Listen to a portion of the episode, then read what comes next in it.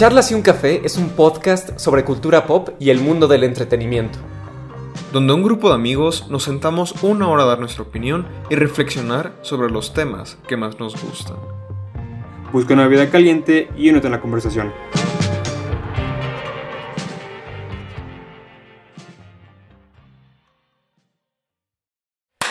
Muy buenos días, tardes o noches y sean bienvenidos a este episodio especial de Charlas y un Café que decidimos hacerlo muy de manera improvisada porque, pues bueno, primero que nada, en el último episodio, en lo que fue el episodio número 32, lecciones de crear proyectos de entretenimiento, si no me equivoco, este, habíamos dicho que tal vez volveríamos en, en episodios de vez en cuando a tratar alguna temática, este que nos pareciera importante, ¿no?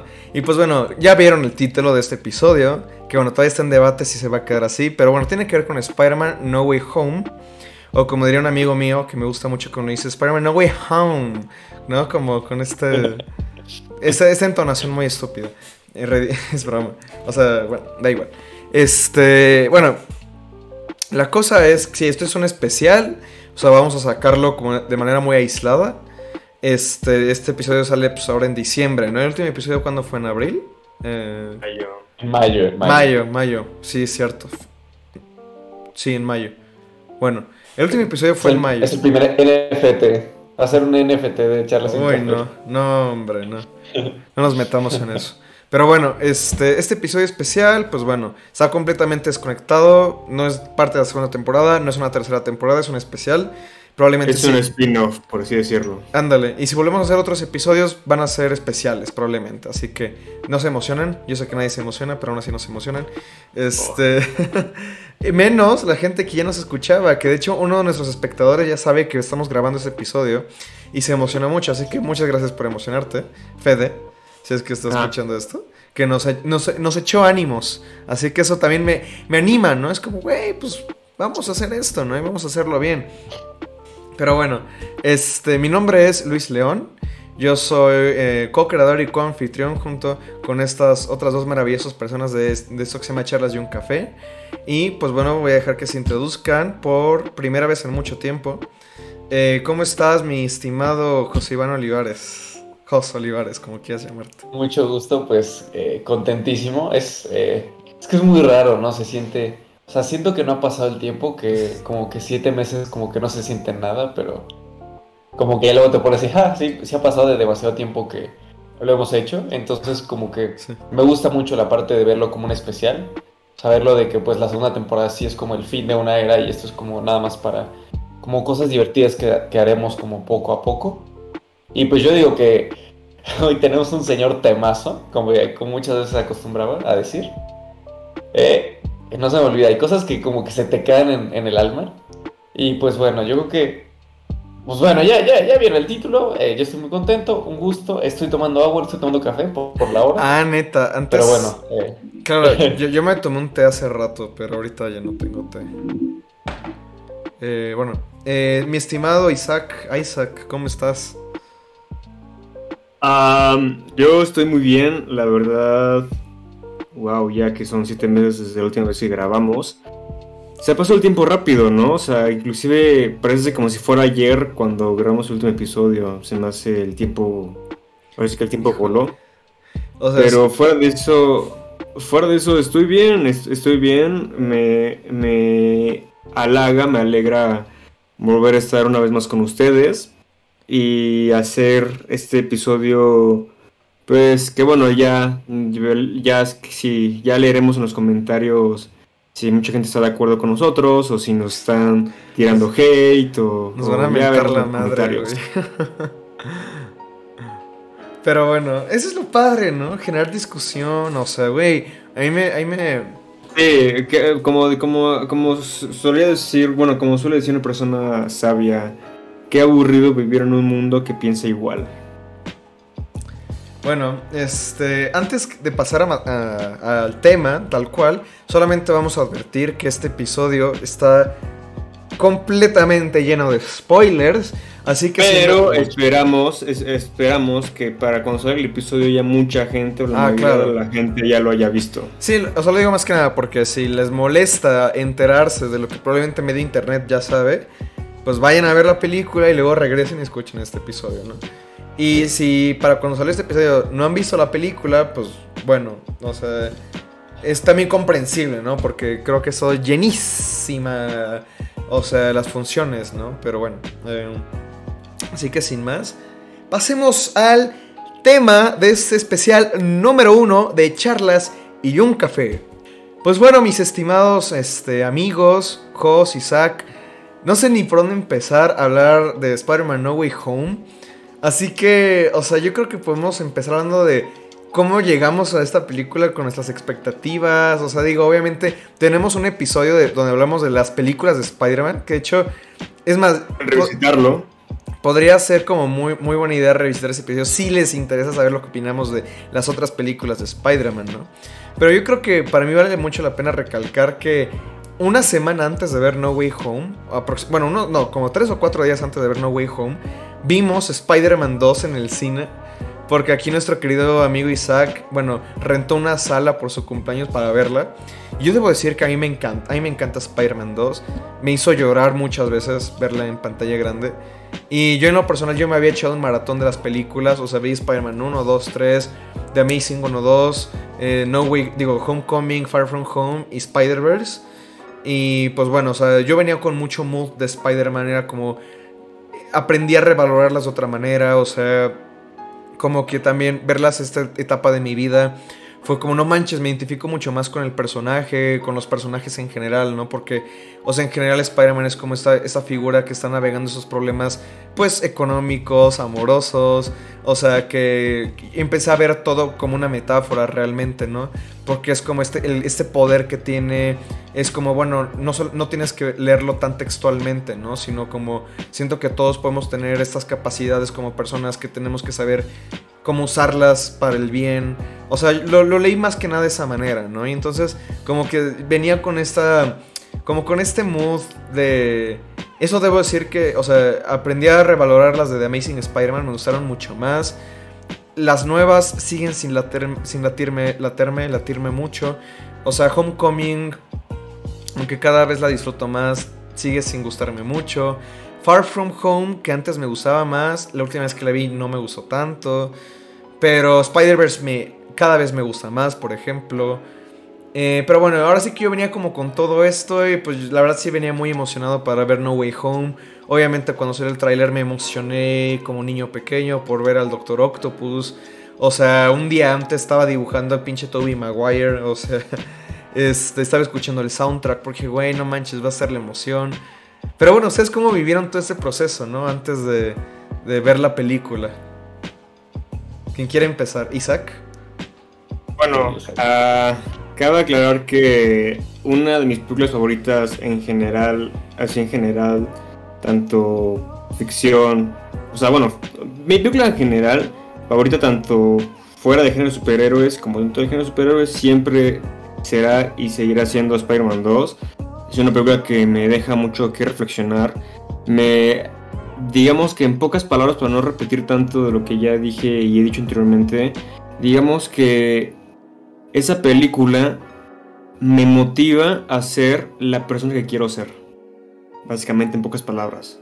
Esa película me motiva a seguir adelante, a seguir luchando por lo que deseo.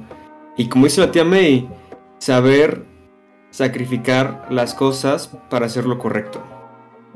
Entonces, justamente por eso, bueno, quienes se preguntaban por qué...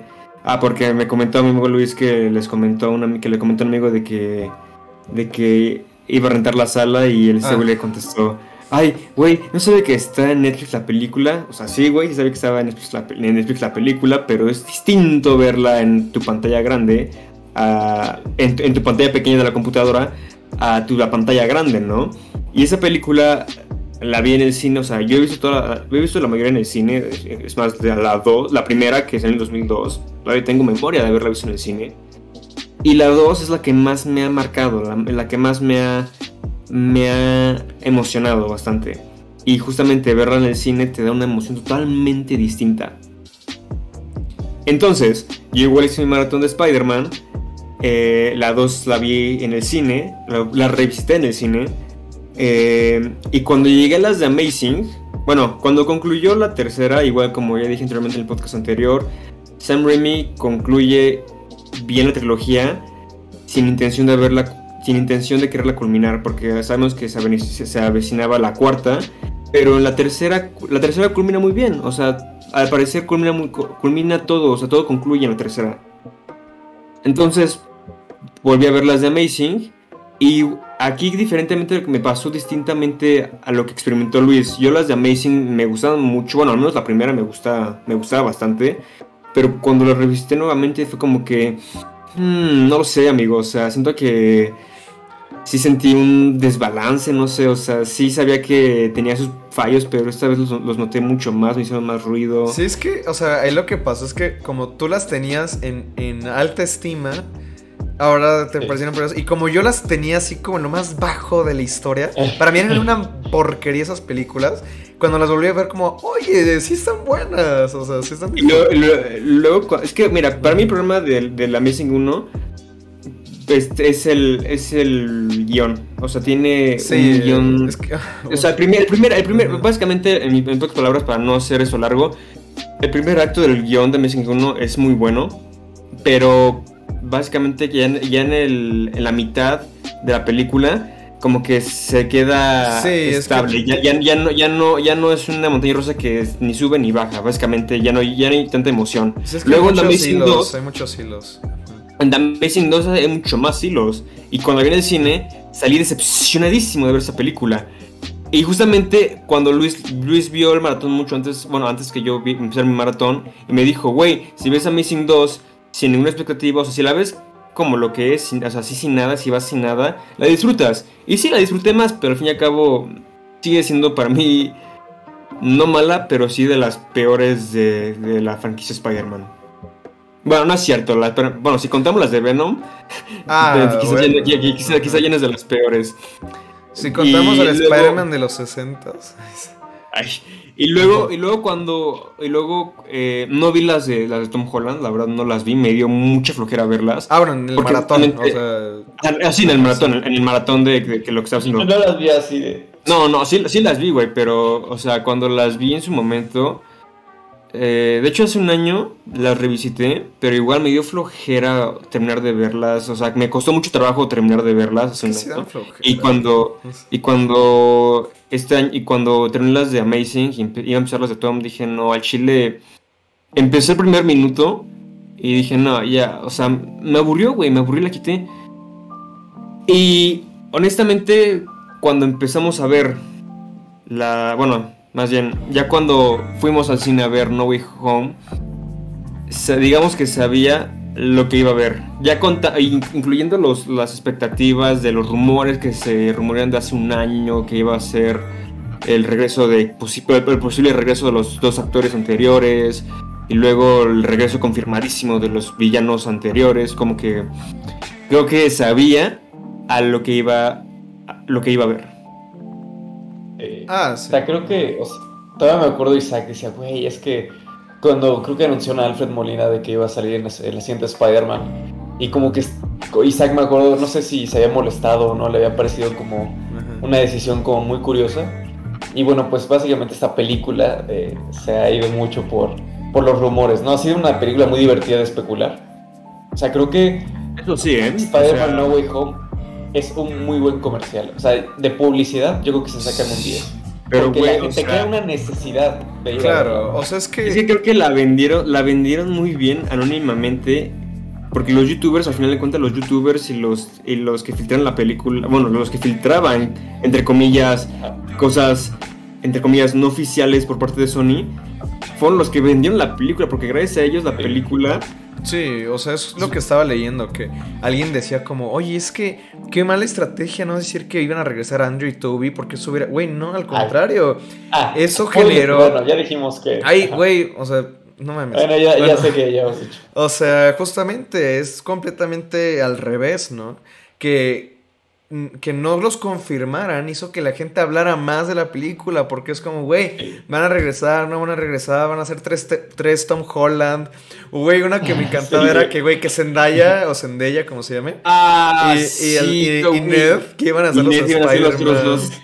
Ah, sí, qué horror. Yo, yo, yo ahí literal, bueno, no literal, pero si me hubiera este. Yo me mato en el cine, ¿eh? O sea. Prácticamente, no, este, figurativamente hablando, me hubiera secado los ojos, güey, no mames. Oye, yo, literalmente. Justo, esa parte eh, de que te queda una necesidad, o sea, es, es, la parte confirmatoria, ¿no? Decir, oye, van a salir eh, Toy Maguire y Andrew Garfield en el cine. Es apelar justamente a la nostalgia, ¿no? Y digo, no deja de ser un tema de nostalgia. Justamente, justamente eso. Eh, llegamos, bueno, es un tema que quería tocar más adelante, pero no sé si quieren tocarlo de una vez, que justamente eh, es, un, es un, ¿cómo se llama? Es un género que se acaba de, acaba de nacer, que justamente es el, el, género de nostalgia. Es un género que ya, básicamente las películas se, se, se basan en, en, éxitos anteriores para recaudar dinero, para, para recaudar lo, el presupuesto que, que, invirtieron.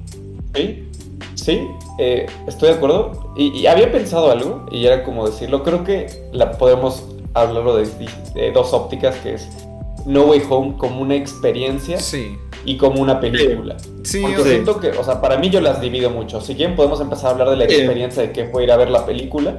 Y ya lo, sacamos lo bueno, que, para mí eso es lo padre, ¿no? Y luego la, película como tal, ¿no? Sí, justo es que... Sí, podemos, es que justamente, bueno, sí, como dices, Jos, la película se divide como por experiencia de haberla vivido e irla visto a ver a ver la película. Ahora sí, ahora sí que, como dice, ¿no? Separar las cosas. La experiencia de cómo lo viviste y la película como tal. Es que justamente yo, yo sí iba con las expectativas. Digo, ahora sí que como... de hecho, esto me da risa porque como dice MJ, ¿no? En la película, que es como de... Mantén tus expectativas, ¿no? esperes nada y nunca te vas a decepcionar, que eso es como mi filosofía de vida, entonces como que me identifique mucho. Pero también, este, o sea, bueno, justamente el otro día que le, volví a discutir con Rafa, un amigo nuestro, que también sale en Charlas un Café, pero me dijo como, ay, toda la película se trata de, de ¿cómo dice? De Ah, ¿Que no te metes expectativas al alto? No, o sea, que o sea, desmontan esa tesis al final, ¿no? Que es como, no, sabes que no, sí, no, este, ve y hazlo, ¿no? O sea, o sea como que refutan esa frase de mantenernos expectativas bajas. Pero bueno, lo que voy es que yo la neta dije, mira, la neta, la neta, la neta, o sea, va a ser un festival, es un popurrí de referencias. De hecho, vi una, reseña en Letterboxd que me encantó, que es como de, ah, mira, entiendo la referencia a las últimas cinco películas de Spider-Man y voy a aplaudir la película, ¿no? De eso se trata, es, es de ir a ver la película. Güey, la neta, a mí me estaba pasando que mientras yo estaba viendo la película decía, güey, qué mala, qué mala película. Pero mientras, cada, cada vez que salía un personaje, cada vez que pasaba algo, había una referencia, yo estaba también gritando junto a los demás porque de cierta manera fue como, güey, emoción nostálgica. ¿Cuándo más, más vamos a volver a tener esta experiencia de ser rodeados de tantas personas que vienen a ver lo mismo? Gritar hasta que se te vacíen los pulmones porque salió Andrew Garfield, que me vuelvo gay por Andrew Garfield. O sea, que cada, cada vez amo más cada día a Andrew Garfield. Pero, o sea, como justamente que están saliendo los personajes y gritas. Y, güey, yo, o sea, cuando estaban abrazándose los Spider-Mans, que yo estaba gritando, beso de tres, beso de tres, o sea, Güey, o sea. Luis así proyectándose. bueno, primero, bueno, más bien, aquí vamos a empezar con, o sea, bueno, más bien empecemos con nuestras experiencias de cómo fue vivirla, ¿no? O sea, más bien, en este caso Luis, pues su experiencia fue de que mientras más la, más la veía, más la, más odiaba, pero... No, no, de hecho no. o sea, bueno... Bueno, no le decía que mala es corrijo mis palabras, decía que mala es. No, hasta eso, bueno, eso lo, voy a comentar después, pero la segunda mitad de la película es mucho mejor, mucho mejor, pero bueno. Ah, no, ah, no, sí, o sea, yo objetivamente considero que es mucho mejor que las otras dos. Bueno, a mí no me queda al menos, al, menos como, bueno, ya, ya, lo, ya, ya, ya me, ya me eh, definiré más adelante. Pero bueno, yo para empezar, ¿cómo la viví? La neta, yo iba muy emocionado, o sea, que repito, ya sabía lo que iba a ver, pero de cierta forma es vivir la experiencia, es reírte con los demás, con gente que no conoces, es gritar de emoción con gente que no conoces, que comparten el mismo cariño hacia, independientemente el actor que interpreta tu spider favorito, es emocionarte por, por, por ver de vuelta a, los actores, de, por, ver de, por ver de regreso a los personajes anteriores que vimos en películas anteriores. Es básicamente decir qué pedo en una escena mientras que los demás dicen, wow, qué emoción, o no mames, qué triste. Es como que uno, uno puede decir, güey, qué pedo, ¿no? O sea, no me encaja, ¿no? Y, me, y pasó, y pasó cuando, cuando en las películas, bueno, en la película pasan ciertas cosas como que dicen, güey, sí, a huevo, no mames, güey. Es como que yo dije, güey, esto no cuadra, ¿no? Y es divertido, o sea, para mí es divertido eso.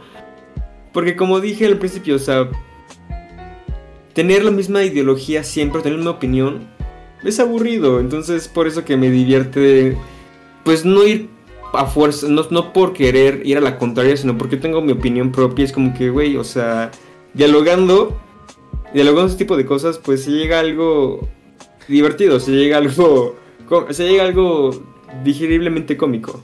Es que, bueno, esto ya lo he comentado muchas veces, pero un paréntesis, de cómo a mí me, o sea, o sea, hay veces que sí es como, ah, o sea, me encanta llevar la contraria, pero a veces como me siento tan mal, güey, de que veo una película y digo, no manches, me encantó, salgo de la sala y a to- todos la odiaron.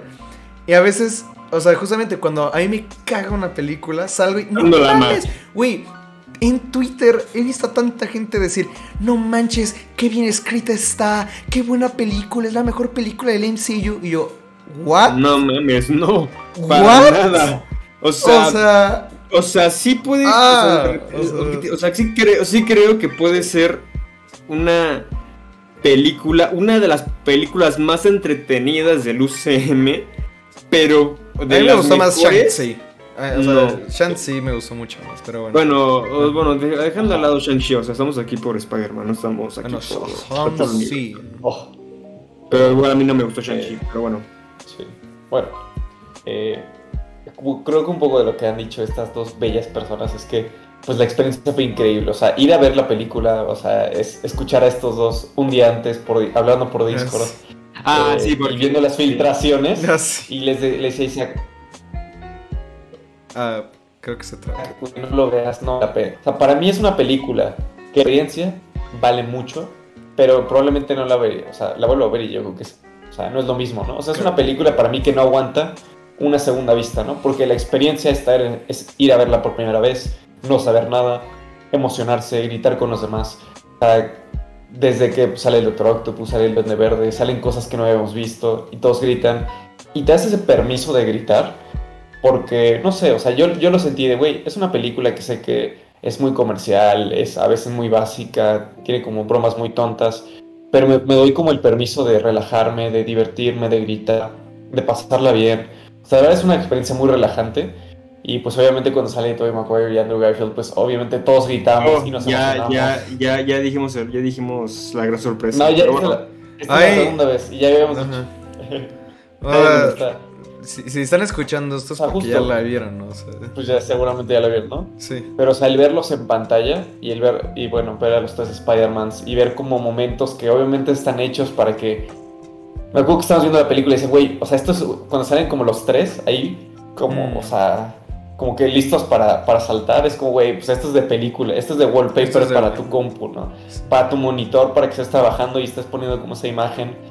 O sea, son ese tipo de cosas que cumplen. O sea, para mí yo creo que es una película que cumple lo que prometía que era. Que salgan los tres Spider-Mans, que la gente grite y que hagan los homenajes a Spider-Man. Eso cumple eh, sin dudar, ¿no?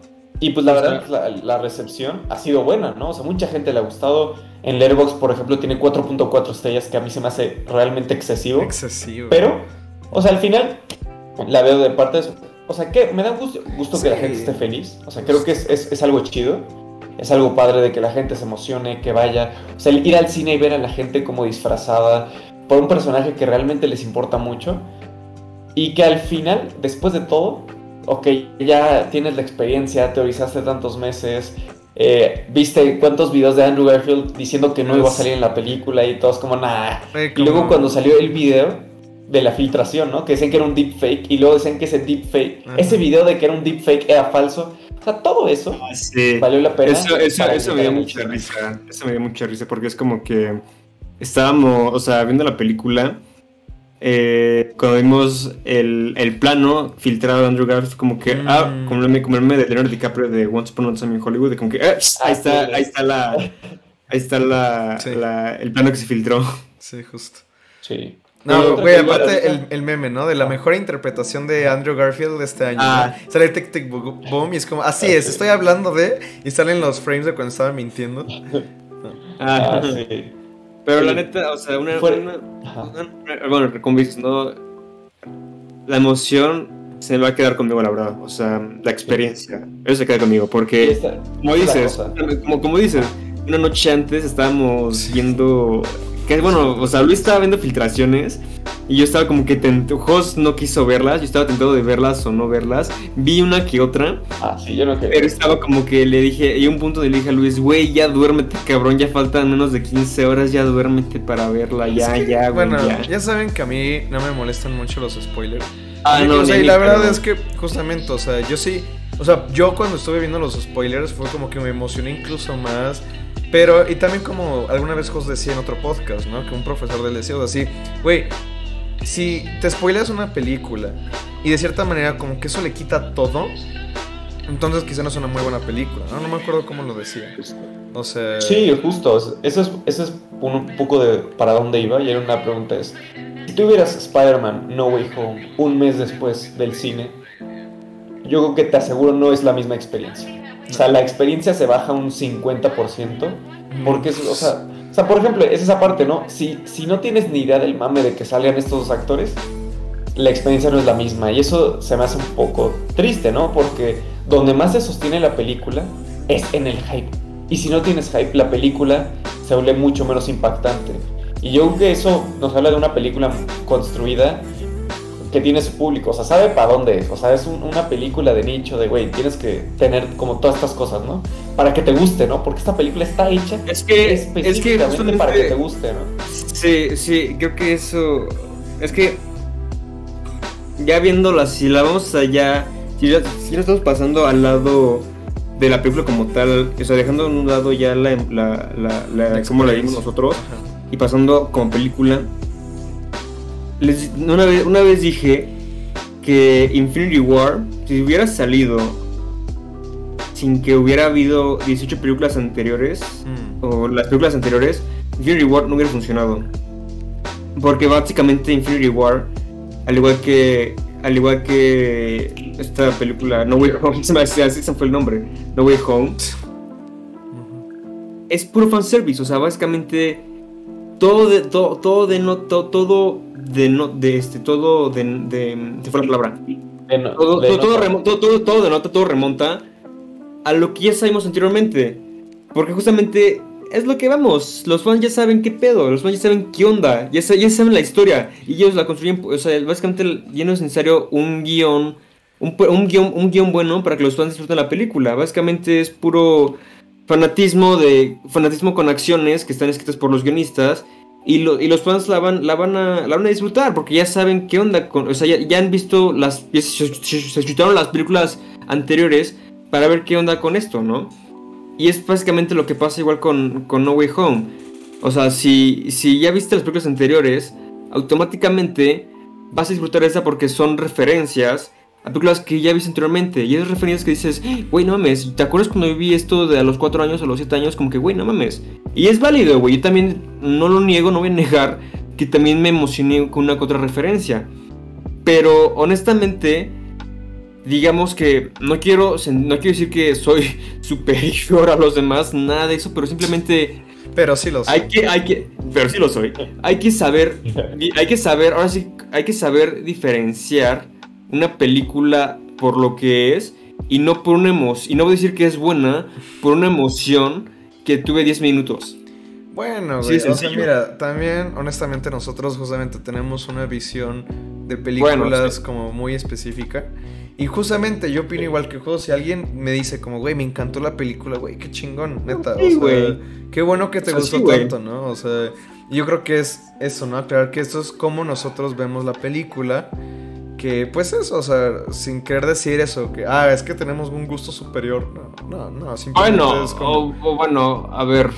No, ay, olvídalo, güey. Ya, No, ya, ya o para sea- qué lo, ya, ya para qué lo arreglo, güey. No, o sea, no estoy... re- no, No, al no, no, contrario, es- estoy complementando lo que estás diciendo, porque es justamente eso, ¿no? O sea, o sea, yo sí estoy de acuerdo con eso, que ya quizá analizándola de una manera más formal, vamos a llamarle, pues es justo, ¿no? Lo que están diciendo, o sea, yo creo que no se sostiene como una película.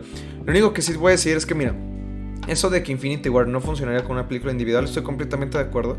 Por cierta manera es qué padre o qué bueno que ahorita por esta forma, voy vamos a llamarle innovadora, de conectar tantas películas, de tener obviamente la lana y la producción para poder hacerlo, de que una película está conectada con tantas otras películas y se vuelve como esta experiencia a través de los años para que llegues finalmente a la película veintitantas y, que se construya sobre lo demás.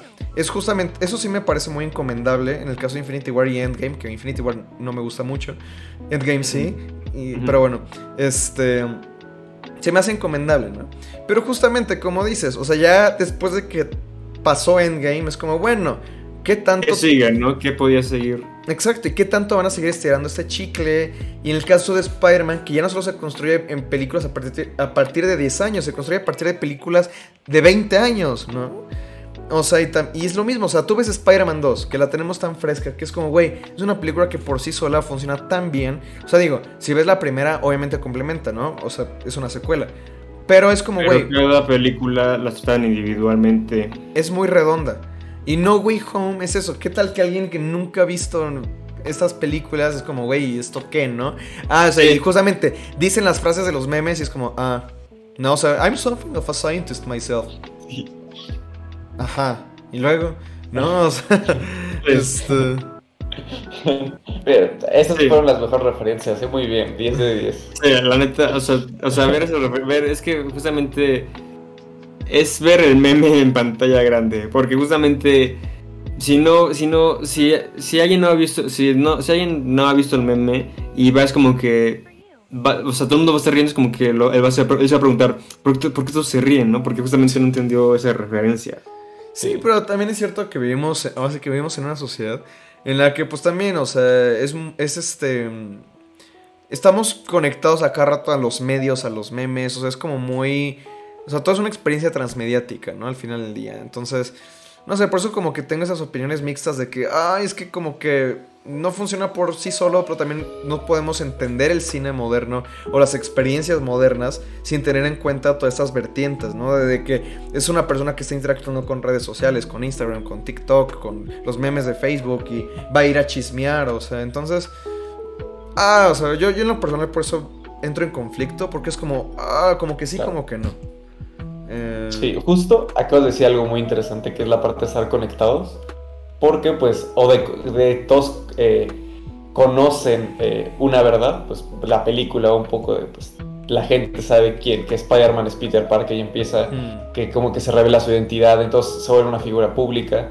Y pues la película va pues ju- justo central de pues este, este obviamente es este güey que está por acá, ya acabó la prepa, va a ir a la, a la universidad y es un superhéroe y todos saben que es un superhéroe, ¿no? Y que es un poco el conflicto de, no, pues, eh, cuáles son mis responsabilidades y todo.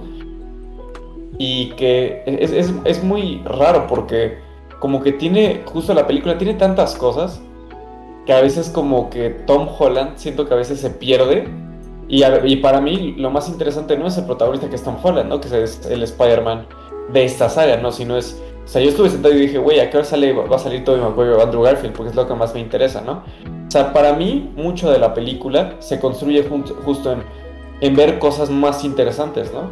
Es en ver al Doctor que- Octopus en una mejor película, ¿no? Que es Spider-Man 2, ¿no? Es que, o sea, mm, si, nos- si, si, vamos- si ya estamos entrando al tema de los villanos y al tema del conflicto de los personajes, No Way Home, siento que inicia bien, bueno, o sea, como acto inicia bien, porque básicamente nos está presentando algo nuevo que no, hemos- que no, no habíamos visto anteriormente en películas anteriores, que es como, como Peter tiene que lidiar con que todo el mundo sepa que ella es Spider-Man.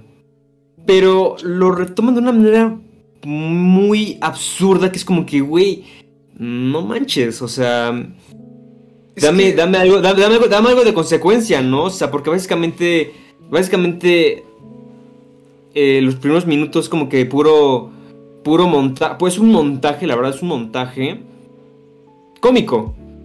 Y al final, y, lo que también muchos deseaban, que también se cumplió, es de que aparece Matt Murdock y no hace nada, güey. Y no hace nada, simplemente es, un, es, un, es un cameo que los fans anhelaban y que básicamente por ese anhelo, con ese anhelo, o básicamente ese anhelo estaba obligando a los escritores a meterlo, a introducirlo, porque si los fans no están de acuerdo, los fans se enojan. O sea, así de fácil, los fans se enojan si no están si no, si no saben lo que ellos quieren. Entonces, desde, desde, Far From, Home se especulaba lo del multiverso. Con eso de que Mysterio era de otra, otro, otra tierra, que no sé qué. Especulaba que iba a aparecer, iba a empezar el multiverso. Y iban a aparecer Toy Maguire y Andrew Garfield. Desde, desde ahí tenemos eso. Y entonces los fans se quejaron empezaron a gritar a gritos, empezaron, a gritar a gritos, ¿eh? Gritaron a los cuatro vientos lo que querían. Y Sony, los escuchó. Y aquí, enos aquí, tenemos el Spider-Verse. Pero a lo, que, a lo que voy, básicamente es, o sea, retomando mi idea original, No Way Home empieza con un buen... Y, tiene... Empieza con una idea interesante, pero no tiene el valor para desarrollarlo dramáticamente y, dramáticamente y profundamente bien. nos, dan, nos, dan, nos dan lo mismo. Un montaje barato cómico con un, fan, con un pequeño fanservice que no llega a nada. Y lo demás, o sea, lo repito, bueno, las, otras ideas valiosas o que valen la pena están ahí. Eh, de hecho, Luis, lo dijo, Luis, lo dijo, Luis lo dijo contra la película. Luis, Luis lo dijo contra la película.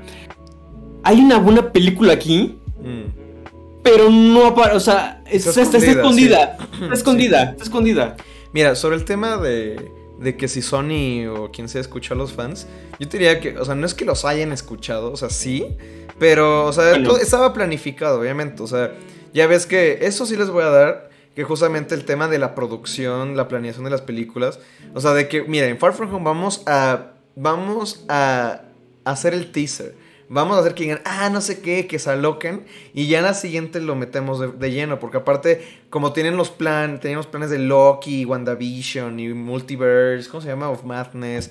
Todo esto, o sea, yo eso sí lo veo como mm. parte del plan. No como que hayan respondido a los fans. Es más. No, estoy seguro, porque o sea, yo estaba, yo estaba enterado, bueno, no enterado por parte de Sony, pero sí, o sea, yo sí estaba, o sea, yo sí No, no, pero cuando salió No Way, cuando salió Far From Home, las, las primeras noticias especulaba que el villano iba a ser Craven. Sí, inclusive, pero inclusive John Watts, inclusive, John Watts, por eso, güey, básicamente escucharon los fans al final de cabo.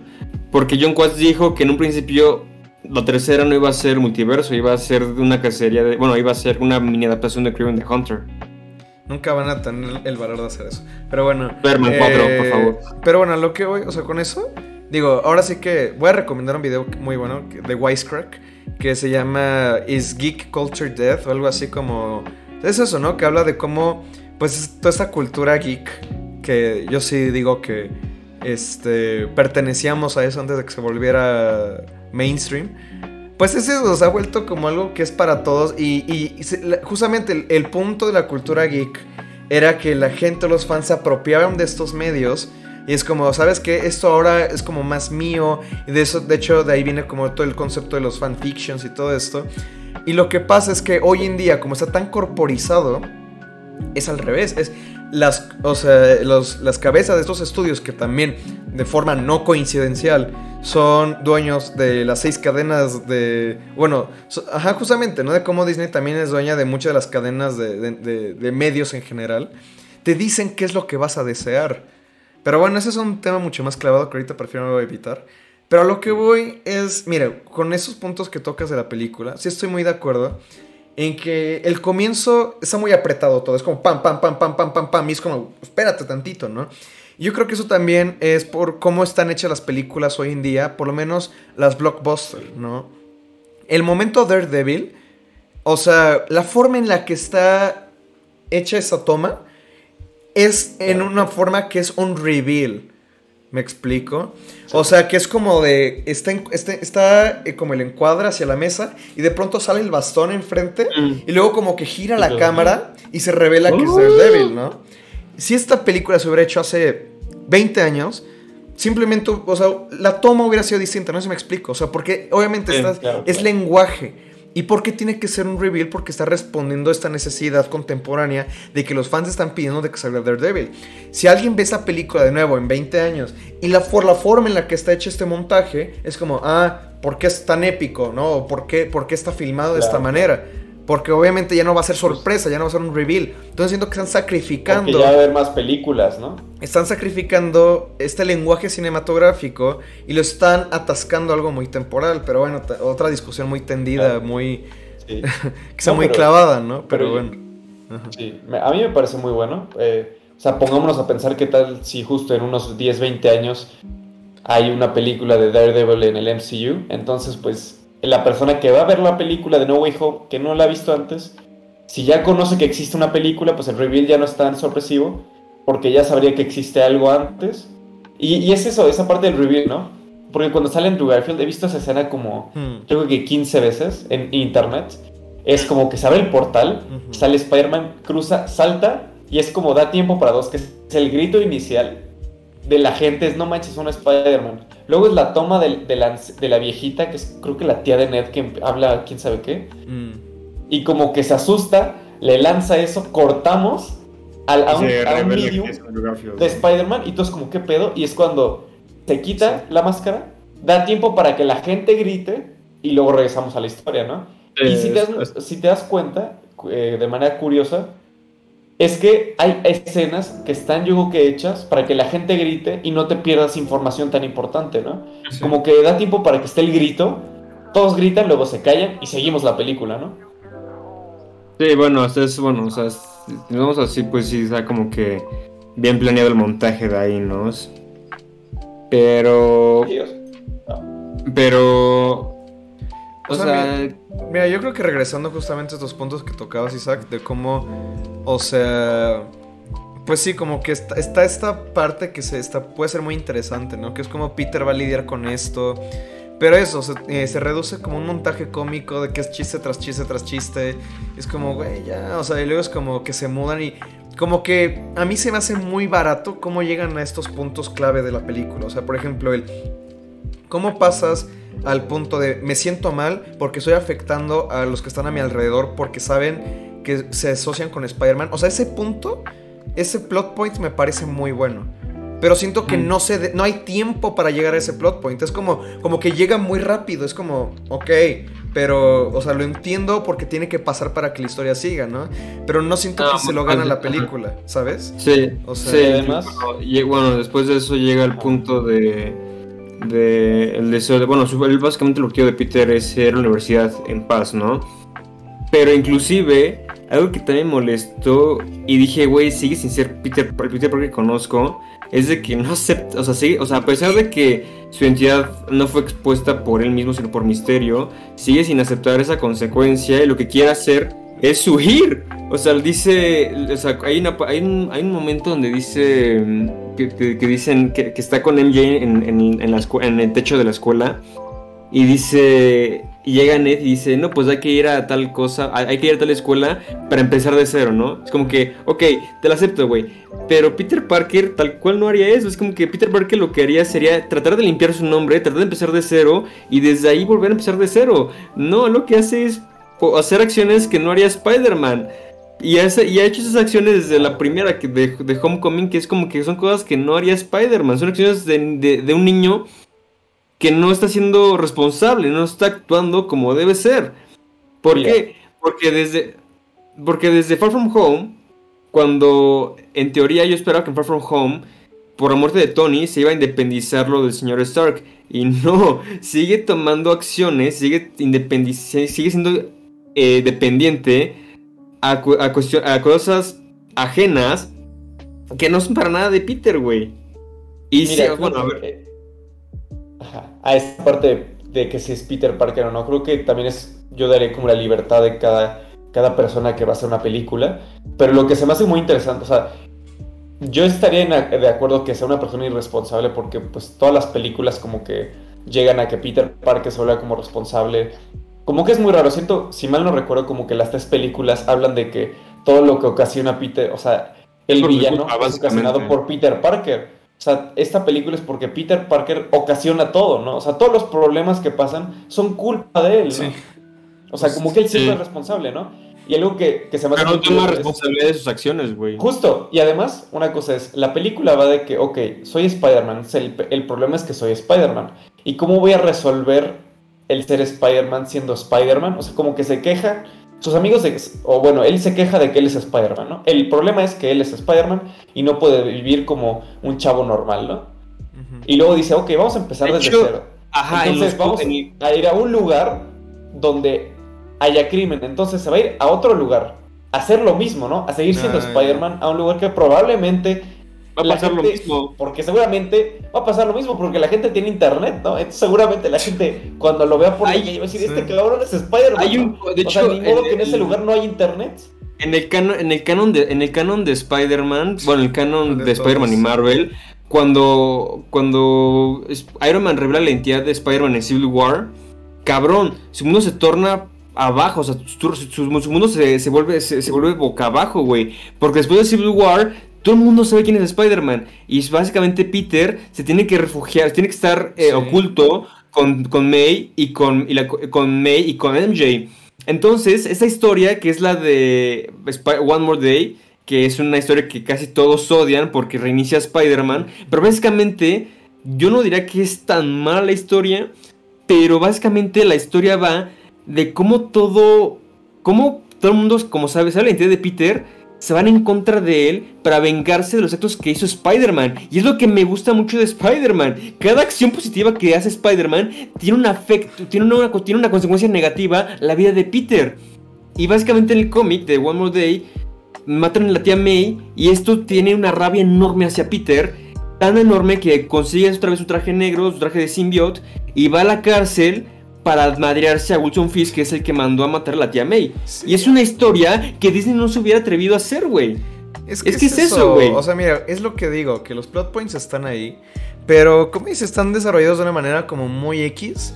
Es como de, ah, bueno, como que tiene que pasar porque sabemos que tiene que pasar, ¿no? Y, y, y, por ejemplo, ya cuando, mira, saltando ya la parte de, cuando empiezan a entrar los multiver cosas, este... Bueno, quiero aclarar, quiero aclarar, bueno, antes de que sigan avanzando, ver, para, quiero aclarar, o al menos yo y Zack, pa- y se lo dije a Luis en la sala, mientras veía la película, le dije, güey, por más, eh, por más construido que esté el hechizo, no se me hace lo suficientemente justificable para crear un desmadre multiversal, la verdad.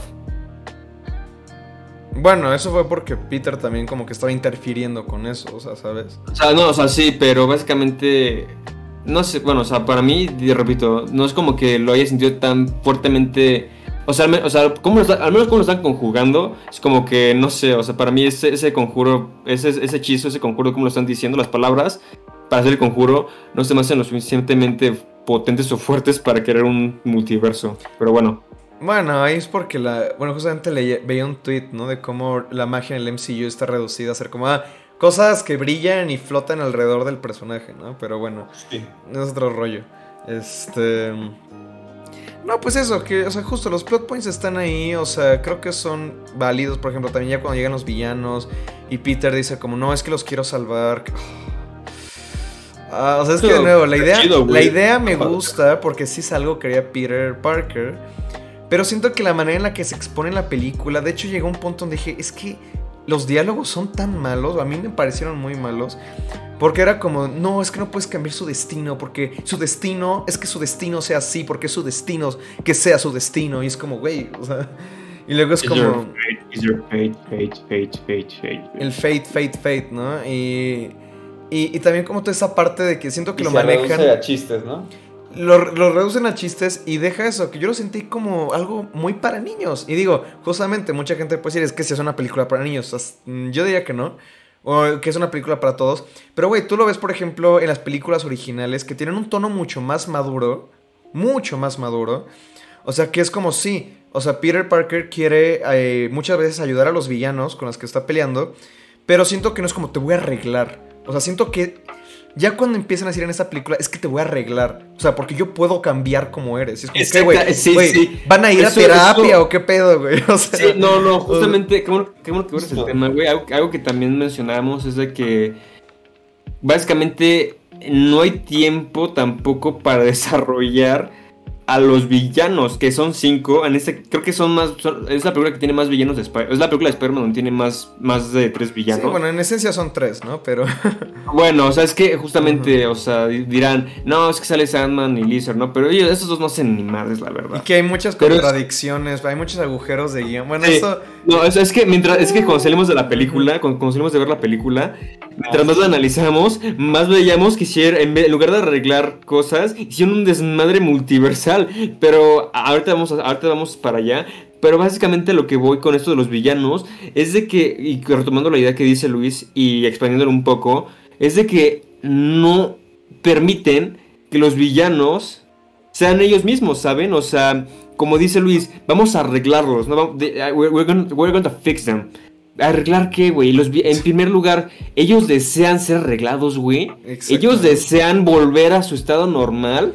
Porque así de la noche a la mañana, o sea, así como si, o sea, básicamente no hay un conflicto como tal, todo es muy fácil, es como que están en el, en el, en el, digamos, cárcel del, del sótano Doctor Strange. Entonces, básicamente, cada quien empieza a reconocerse, es como que, ah, sí, este, al parecer somos, villanos. Pero, hey, Peter nos puede arreglar.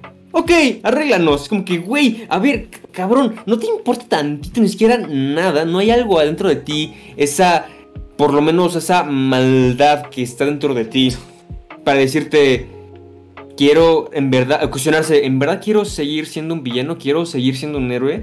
¿Qué me, qué me, qué me, qué, qué, qué, qué- beneficios me traería seguir siendo un héroe, seguir siendo uno, una persona común? ¿Qué beneficios me traería seguir siendo un villano, teniendo estos, estos dones? Quiero usarlos contra el bien, pu- pu- puedo usarlos contra el mal.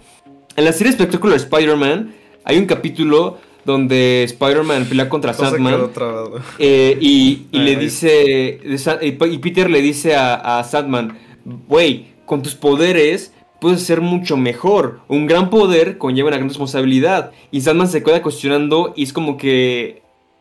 Creo que no, al final este no es decir seguir siendo el villano, pero eso lo iban a desarrollar más en, en la tercera temporada que la cancelaron. Pero aquí no pasa eso. No es como que digan, ah, sí, nos va a arreglar. Ok, arréglanos. Es que también la cosa es que justo están reduciendo, creo que el conflicto. De nuevo, algo muy infantil, que es como el bien contra el mal, que muchos van a decir otra vez. Pero de eso se tratan esas películas, sí, pero de nuevo, en las originales creo que lo tratan de una... Hay un conflicto. Hay- hay- hay- es que hay muchos más matices porque creo que no es tal cual que sean villanos, o sea, de no que... son villanos. No, o sea, muchas veces justamente como que terminan en esas condiciones por sus propias decisiones.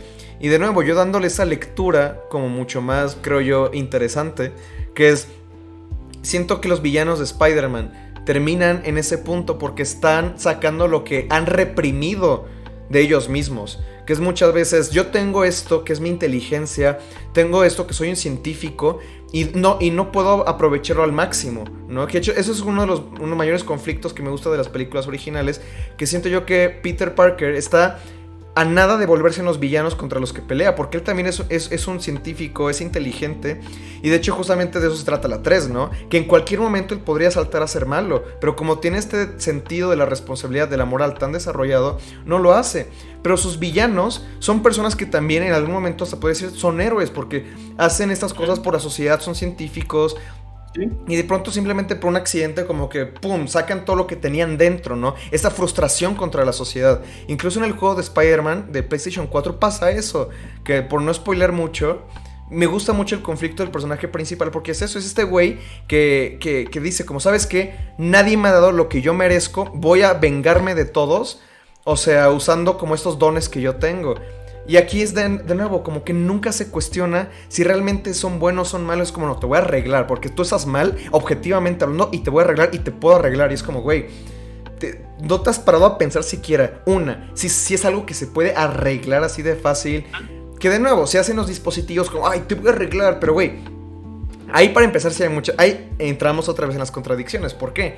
El Doctor Octopus te la compro muy bien, porque es como el chip Él es, un, él es en realidad es, un- es una persona buena que tuvo un accidente. Ajá. Igual que, igual, igual que Norman, igual que Sandman. Son personas buenas. Y es lo que también me gustaba de las películas de Raimi. Que Pero personas, bueno, o sea, es que, como dice Sandman, él, él, él, por su Sandman- accidente no se hace malo. O sea, Lo no. que quiere, lo único que quiere es básicamente es conseguir dinero para su hija, pero sus acciones, sus, acciones morales están en contra de Spider-Man y también pone encima que también es el responsable de la muerte del tío Ben, ¿no? Pero básicamente no es un villano, el güey. Y es lo que también me molestó, o sea, básicamente no pudieron haberlo metido y la película funcionaba por sí sola. Y lo metieron porque lo metieron, así tal cual, lo metieron porque lo metieron, porque se les dio la gana. Y tal cual, no desarrollan lo suficiente para decir, quiero que me quiten el poder de arena o déjenmelo. Sí, o sea, bueno, Sí. eh, no sé qué iba a decir, José. Ah, no, no, no, de que, o sea, justo, eh, o sea, pensando mucho, siento que pasa un poco al, al inicio el, el caso del episodio 9, que es, ok, vamos a traer otra vez a un villano que todos aman para que, porque no tenemos la capacidad de escribir algo original. En Es este que- caso es distinto, pues, por la propia trama de la película, pero por ejemplo el Doctor Octopus, ¿no? Que obviamente como que le, le hacen como el chip para que ya no, ya no lo controlen como los brazos, pero luego me pongo a pensar que justo su motivo, o sea, la parte de las motivaciones, ¿no? De que quería ser como energía renovable, eh, perdió a su esposa, eh, y, y- y su propio arco de personaje es como él tratando de salvar a la ciudad, se da cuenta de, de- de sus propios errores cuando pues está en el agua y como que todo se descompone y como que al final dice, güey, pues yo, Oh, se nos trabó el host. Em, Pero bueno, creo que diciendo algo que también les decía Jos, eh, casi, básicamente si no has visto las películas anteriores, aquí los villanos casi parece que no tienen, no tienen ningún objetivo. O sea, o sea, es como que sigue retomando el objetivo de sus películas anteriores, pero como repitiendo lo que dijeron, dijimos anteriormente. Si no has visto las anteriores, esta no se va a sostener por sí solo. Y es que también dicen, o sea, también dicen mucho, bueno, también hemos dicho, más bien, perdón, voy a, re- voy a retomar mis palabras. es que son versiones Es un, caricaturizadas. es un, o es sea, un- es un- básicamente, básicamente, una historia no se puede sostener con puro fanservice. Los escritores luego, luego se dan cuenta, más bien no se dan cuenta, pero básicamente nos, nos están demostrando que no saben qué hacer con tanto fanservice. Porque, porque básicamente, repito, o sea, no hay desarrollo de casi los, de, de muchos personajes, de los villanos principalmente. Y básicamente creo que son 20 minutos o 25, casi media hora exagerando, de la película, en donde se, en donde se molestan, en donde, donde son presentados los personajes y arreglarlos, que están en la, en la, casa de Happy Hogan Y y, están haciendo los dispositivos. Y, y de Entonces, nuevo, de una manera muy simplificada, muy, siento que muy, muy caricaturizada, porque es como, eso era lo que más temía, y fue lo que pasó, que fue que, obviamente tienen que adaptarlos al tono infantilizado del MCU, o sea, de que Sí. es como de, oh, soy el Doctor Octopus, y es como de, ah, mira qué cagado está tu nombre, y es como, ay, güey, o sea, ah". De hecho- sí, que falta. Bueno, la verdad. Se me hizo una. Bueno, no diré que falta de respeto, pero sí fue como que. Fue deshonroso verlo, la verdad. a mí me dolió mucho, a mí Porque me dio mucho porque estamos hablando, estamos hablando de uno de los mejores. Te repito, quizás no villanos, pero sí uno de los mejores personajes de la historia del cine de los super, el cine de los cines superhéroes. O sea, y, y de- Entonces- y también como que ellos, o sea, bueno, como que hicieron que los personajes hicieran como que chistes. Y es como de. Ay, o sea, para a mí, a mí se me hizo tan fuera de lugar. Y creo que toda la película, o casi toda la película sentí así, como que es como, es que esto no, no pertenece aquí. Que sí, mira, me podría sacar un argumento diciendo como, pero es que ese es el punto de la película porque no corresponde en ese universo. No, o sea, digo, no, no, va la, verdad, la verdad O no. sea, la verdad no. No, o sea, se siente fuera de lugar. no. Se siente fuera de lugar. Porque obviamente no es el tono. No es el tono adecuado. ¿no? Como que. Y justamente, eso es lo que hoy. Que toda la primera mitad de la película dije. "Ah, o sea, es lo que esperaba, ¿no? Y, y sí siento que se recupera mucho a partir de la segunda mitad. Que es cuando matan Cuando a la tía May. a la tía May, que para ser honestos, bueno, cuando llega el punto de pérdida, cuando llega el momento de que sigue el personaje, es como que, ah, aquí se vuelve, aquí se vuelve interesante, ¿no? Que básicamente de la acción que quería hacer Peter de, de, de- de salvar a los villanos, su consecuencia es perder a ser querido. Es como que, ok, aquí vamos, aquí vamos para, aquí, aquí hay algo, aquí algo interesante, aquí hay algo que, que, que es interesante de ver y ver cómo el personaje sufre. Porque Peter Parker siempre ha sufrido, siempre ha sufrido de manera emocional, de manera psicológica. Peter Parker está, parece que está destinado a sufrir. Entonces aquí perdemos a la tía, que en lo personal, o sea, bueno, una, sé que la mata, siento que la mataron por dos razones. Una, porque casi nunca aportó nada a la franquicia, bueno, al menos en esta, en esta franquicia de Homecoming, en las películas de Home. Y dos, justamente para darle el peso dramático al personaje, para que lo motive y lo impulse a reflexionar y deje su, y, y, entienda su, y tenga su momento de reflexión y de, y de, y de momento de, de, cambio, su, su, cambio, su, su, el incidente incitador. Bueno, no es técnicamente el incidente, pero bueno. Eh, ah, es, es, lo que incita a, el, catalizador.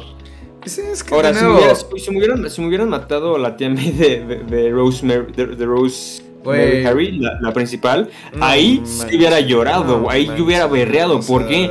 Porque, es, porque tiene, porque básicamente ella tiene los mejores monólogos que impulsan al héroe en sus momentos más bajos. En la primera es cuando está el tío, es cuando llega a su habitación después de la graduación y le dice Peter a la tía May, lo extrañé mucho hoy y la última vez que fui que lo vi fui grosero con él y la tía lo impulsa y le dice él, estaba ahí y te amaba, es lo más importante, y no lo defraudarás.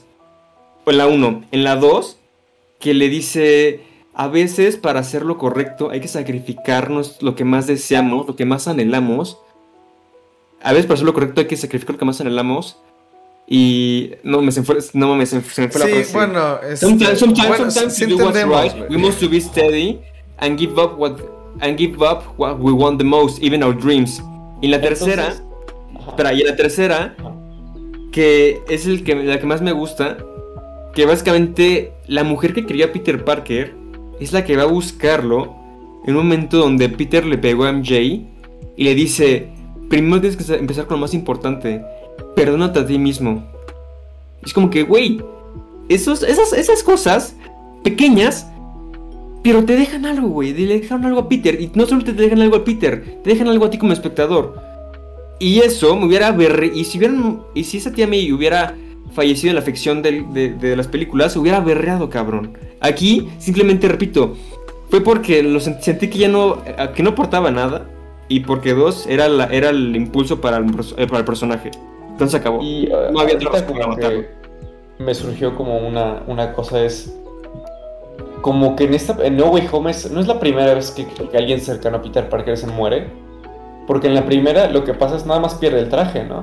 Entonces como no, pues nada más es como algo material, o sea, está empezando como en la, en la preparatoria, pero como que en la película como que lo más cabrón es, oh, eh, el, papá de la chava que me gusta me quiere matar, ¿no? Que está colerísimo, obvio.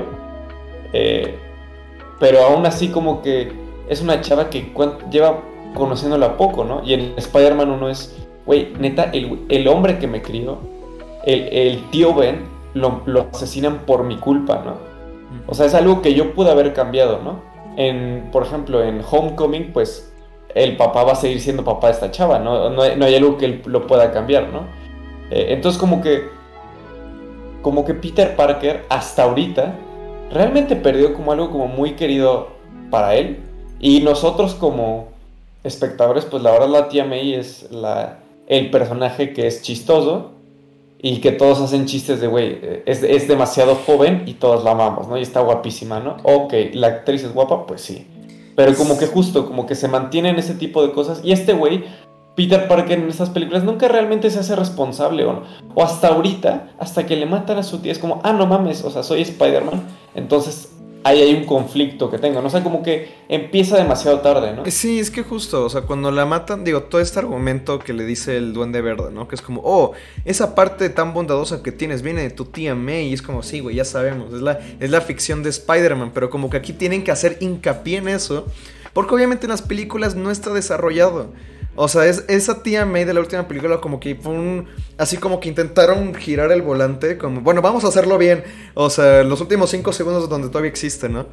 Y, y siento que de nuevo no está la construcción. O sea, el plot point me gusta. Es muy bueno. O sea, me late. Pero no hay Pero construcción. no está desarrollado y nunca se desarrolló. Igual cuando el Es Duende como- Verde se vuelve malo, o sea, digo que no se vuelve malo porque obviamente tiene lo de, lo de la doble personalidad, pero también se me hizo muy ridículo que es como de, ah, sí, vamos a tu departamento. Y luego es como de la nada, hola, otra vez soy malo, necesitamos que la historia continúe, voy a matar a todos. Ah, y se pone a pegarles a Ah, todos. sí, como, sí, ah, sí, no sé, como que se hizo Eso- muy, muy, muy forzado. Eso es conveniente. O sea, es conveniente para que la Pero Claro, ¿por qué? claro, ¿Pero por qué claro. se hizo malo? O sea, O, porque, la, porque la historia le convenía, porque la historia le convenía, güey. La historia le convenía que fuera bueno y fuera. Es que, mira, desde la primera, de la primera, primera de, de, de Sam Raimi del 2002, se nos plantea que si Norman sufre de problemas de personalidad por Norman Osborn y el Duende Verde. Pero aquí, sí se aprovechan de eso, sí. pero porque les conviene. No porque, el, Oye, no porque Es que le se conviene siente muy la forzado. Yo lo para muy que forzado. siga. Y justamente... Ajá. Bueno, es que lo que pasa es ya cuando la matan, de nuevo, o sea, a mí no me molesta que ella le diga, con un gran poder lleva una gran responsabilidad. No, ni a mí. A mí no me molesta, simplemente es como, no te, lo, no te ganaste ese momento, simple y llanamente. Sí. O sea, y luego claro. cuando, bueno, perdón, dijo porque ya me iba a ir con Ah, otra sí. cosa. Ajá. Oh, ok. eh, pues, o sea, justo también como que en esta parte de que, de que no cosas no hacen sentido, me acuerdo mucho de la Deus Ex Máquina, la máquina, que es como, se Ah. meten, es como una caja que abren y como que fabrica Todo. la solución. Trabaja- Güey, eso es muy capitalista. todo. Ojo. ¿Cuál, o ma- sea- cuál máquina? La de Es Tony Es que es Stark. cuando entran al departamento y que pueden fabricar todo lo que hacen. Ah. eso es muy materialista porque piénsalo, una máquina es capaz de fabricar algo que va a mejorar tu vida. O sea, están, sí, te están eh. implantando. Bueno, está un poco te amo. Pero es como de, güey, o sea, una máquina va, va a resolver tus problemas, ¿no? Y claramente los problemas, obviamente sí, de los villanos es que tienen como habilidades como muy cabronas. Pero es justo, o sea, el Doctor Octopus, güey, necesita ir a terapia. Necesita, neta, es pensar de, güey, ¿cuáles son las cosas? O sea, necesita procesar la muerte de su esposa, que fue su culpa. Y eso no lo va a resolver una máquina. ¿no? Claro, es que- Eso no lo va a resolver. De nuevo, creo que los. De nuevo, los poderes de Spider-Man y de los villanos. O sea, los puedes analizar como una metáfora. Y aquí, como que es una lectura muy textual. Es como, ah, eres malo porque tiene los tentáculos. Y de nuevo, si te fijas en Spider-Man 2, o sea, sí, se le rompe el chip. Pero piénsalo a un nivel más allá, ¿no? Es como, güey, acaba de perder. O sea, su, Su proyecto, esposa, acaba de perder a su esposa, su trabajo, su- todo esto. Entonces, yo lo veo más como una metáfora de, ah, por eso se empieza a volver malo. Y sí, lo del chip es una excusa, obviamente. Eso, estás trabajando en un nivel textual y metatextual. Pero aquí en No Way Home estás trabajando nada más con el texto. Y, y lo estás confundiendo con el metatexto. O sea, estás diciendo, ah, o sea, es malo a nada más por los tentáculos, no porque le acaba de pasar por todo esto. Y de nuevo, Norman Osborn es lo mismo. Lo acaban de despedir de su propia compañía, tiene esta competencia, tiene estos problemas personales y luego se vuelve el Duende Verde. No es porque es el Duende Verde es malo, no. Es al- o sea, de- ¿sabes? Ah, eso es lo que me molesta.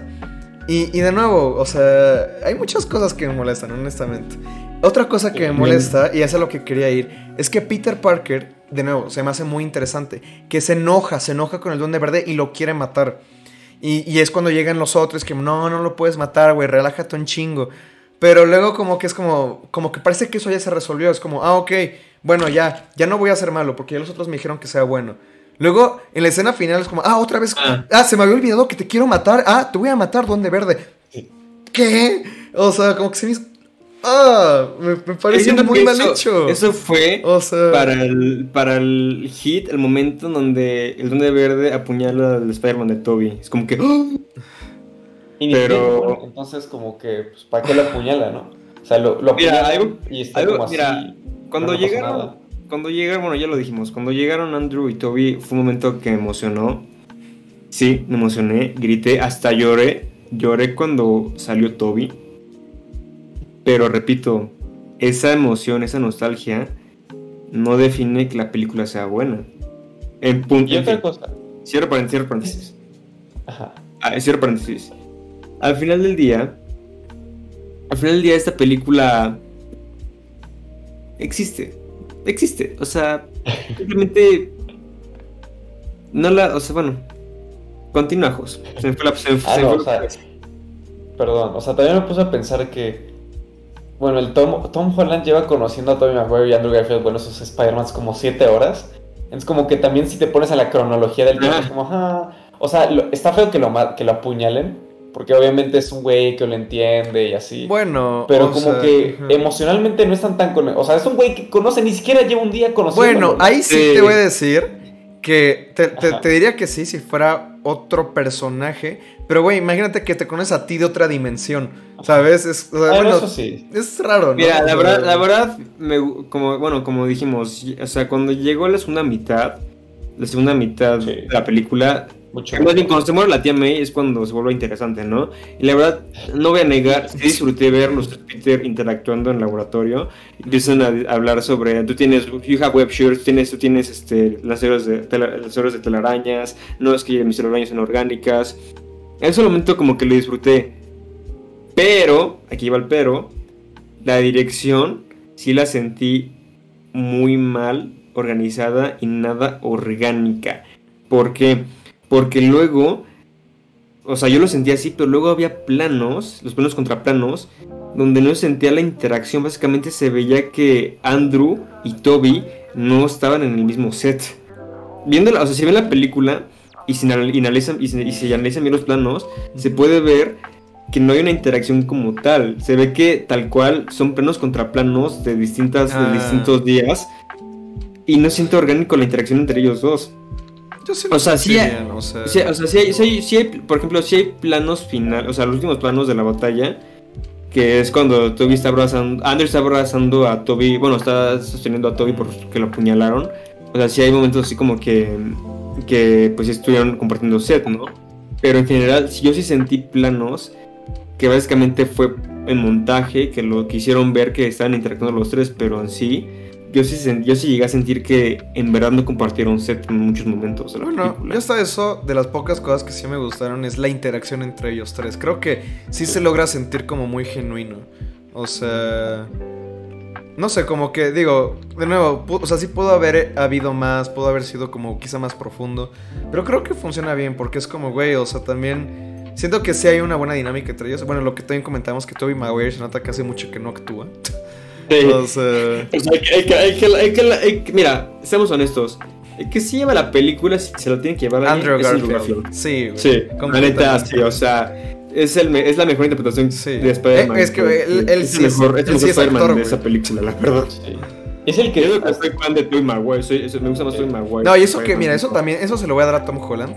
Creo que en las escenas que por fin lo dejaron, o sea, que la cámara no volteó después de 5 segundos de momento triste, ya que pasara momento de contraste comédico. Por ejemplo, cuando está llorando con la- por la tía May, como estos momentos siento que Tom Holland le, le están dando más chance de, de mostrarse como actor. Y sí, eso es como, güey, pues la neta, qué bueno, porque, o sea, bueno, Tom Holland a ver si se me hace un buen actor. Pero es eso, como que creo que no le habían dado chance de, de- de dar algo más allá, ¿no? Pero bueno. Aún así, Andrew Garfield se lleva. O sea, se, lleva, el, se lleva el pastel. O sea. Y, en, y- en y todos los cosa que, aspectos. que, que siento que, que había pensado que, que es la interacción lo que mencionan, es que como que vemos esta parte de la evolución de ser Spider-Man, ¿no? Que es Mm. Tom Holland es el más ine- inexperimentado. es El todavía idealista, mucho más el joven. emo y el, y el trato de mejorar, ¿no? Ah, sí. Ah, eso, bueno, es Eh. que justamente, ¿no? Volvemos a, volvemos a lo mismo. Hay, es, es fanservice, es, se, se, se construye en películas anteriores.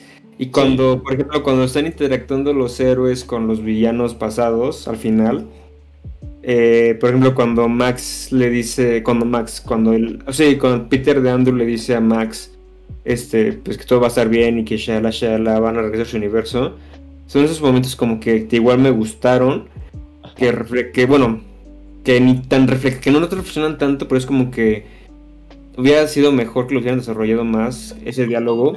Que básicamente. No, ahora que lo pienso, casi ni, ni, ni, sirvió la escena. Luego, o sea, pero- básicamente, básicamente lo que, lo que iba, lo que iba con esto es de que cuando llega Otto con Peter, no sé, cuando Peter llega, el Peter de, de Maguire llega con Otto, dice The power of the sun in the palm of your hands. La neta sí se me hizo un, nudo a la garganta. Cuando se quita la máscara y dice, mírate muchacho, ya eres un Ah. adulto, ¿cómo estás? Como Esa que, parte sí, se esa me la garganta y dice, Justo. trying to be better. O sea, esa parte o sea, que, me- que a mí me gustó mucho es, bueno, es que además como vimos Spider-Man 2 y Spider-Man 2 es increíble y es una película yo creo que muy bien construida por, que desarrollan mucho a Peter Parker. Eh, pues esta parte de que lo interesante es que los ves como en sus distintas etapas, ¿no? Que es el Tom Holland más inexperimentado, que ha tenido muchos problemas, eh, como que todavía está agarrando la onda de ser Spider-Man. Luego está Andrew Garfield, que es el que está como en su momento más oscuro porque por ser Spider-Man eh, se dio cuenta de que, espera, de que Gwen Stacy murió por su, o sea, Oh, no, es otro. no sé, o sea, en Spider-Man, la mujer que más amaba pues murió, ¿no? Que fue Gwen Stacy. Y luego estamos el, eh, a Tobey Maguire, que es mi favorito, porque es un personaje que ya está en paz, ¿no? Que ya como que dio todo el, todo el círculo de lo que si- significa ser un superhéroe. Tiene sus problemas, pero ya llegó ese, ese, ese plano como de, de paz como interior. Que eso está muy interesante, ¿no? Porque siento que las películas de superhéroes luego se quedan en de, no, ser superhéroe es increíble, te agarras a madrazos y ya. Y hay un punto en que justo el Tobey Maguire es ir más allá, ¿no? De que llegas a un punto de paz contigo mismo, de que ser un superhéroe, de que logres como balancearlo con tu vida amorosa, tu vida personal.